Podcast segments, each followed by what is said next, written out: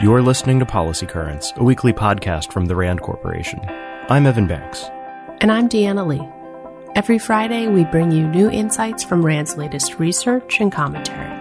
It's February 18th.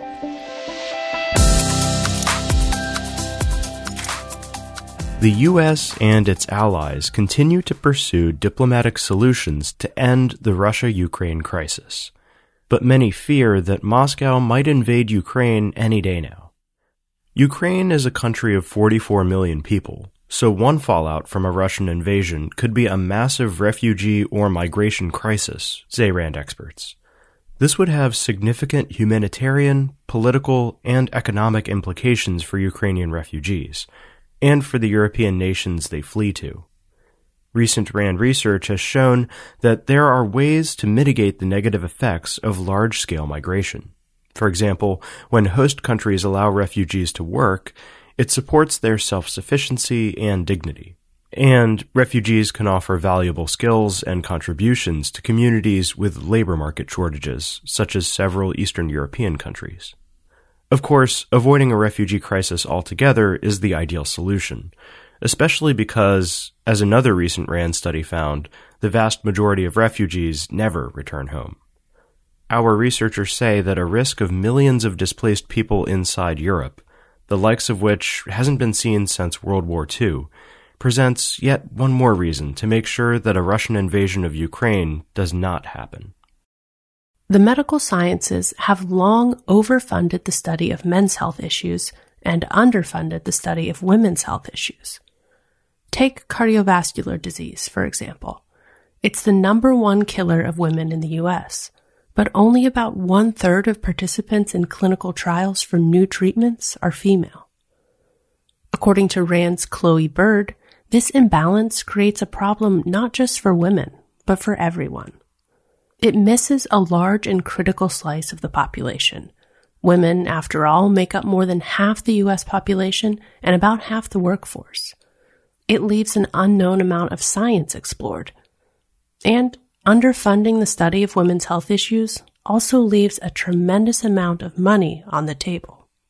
Bird was one of the authors of a recent RAND study that estimated the potential return on investment if the National Institutes of Health were to double the budget for studies specifically assessing the health of women in three key areas Alzheimer's disease and related dementias, coronary artery disease, and rheumatoid arthritis. The results were staggering. Doubling the funding for studies focused on rheumatoid arthritis in women would add $10.5 billion to the U.S. economy over 30 years. These savings come from reduced healthcare costs, increased labor productivity, and other factors. In the cases of Alzheimer's disease and coronary artery disease, the savings were not as massive, but were still significant. 932 million and 1.9 billion respectively. What's the lesson in all of this? Invest in women's health and be lavishly rewarded, Bird says. The upside is simply too great to continue ignoring. Data suggests that pedestrian fatalities in the US spiked in 2020, even though people were driving much less during the pandemic.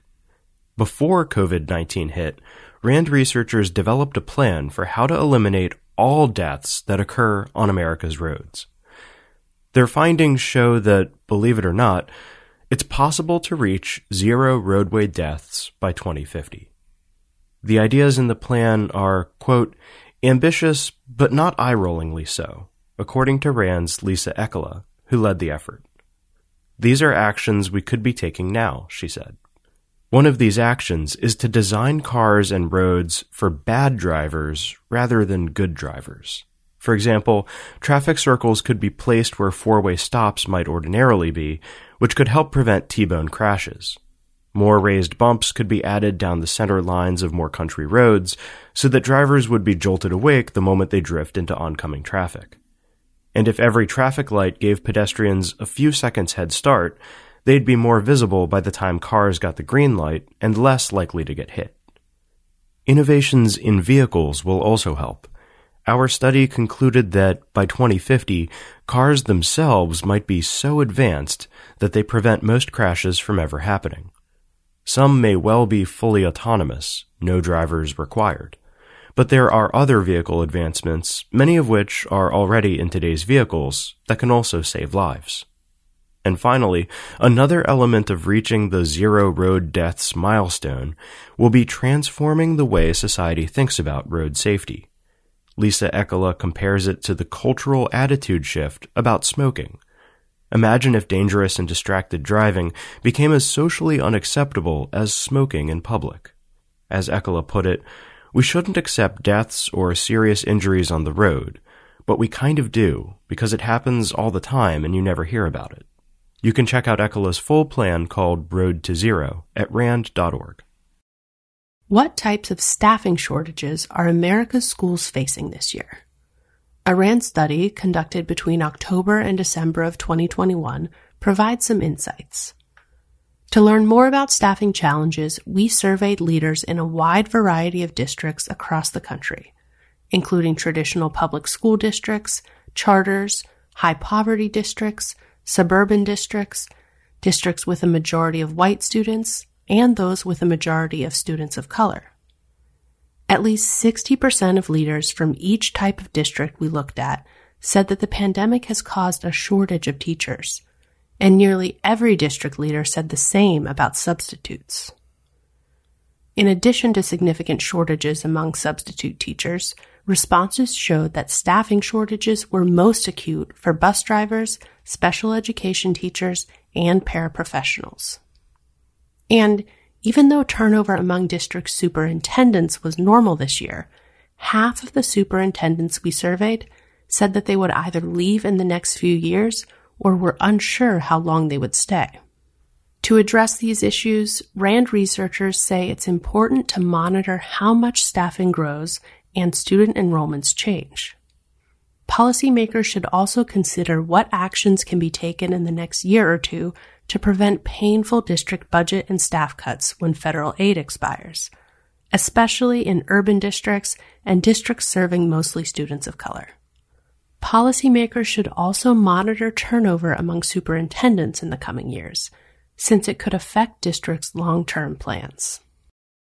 Approximately 2.7 million children in the U.S. have at least one parent in prison, a challenge that disproportionately affects Black and Latinx families.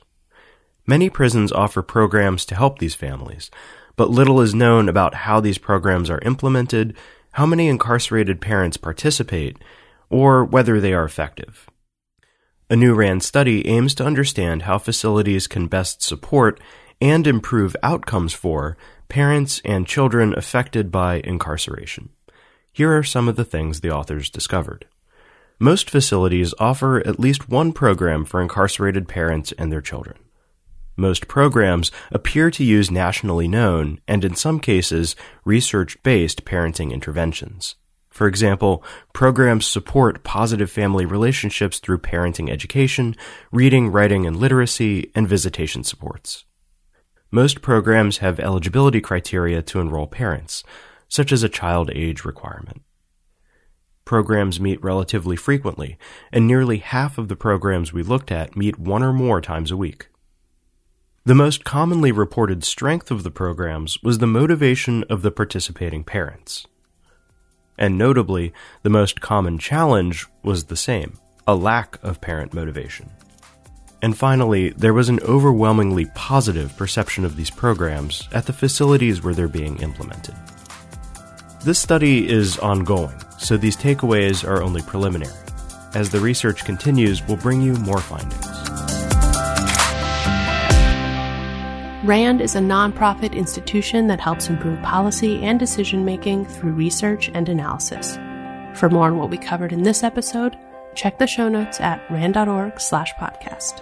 We'll see you next week.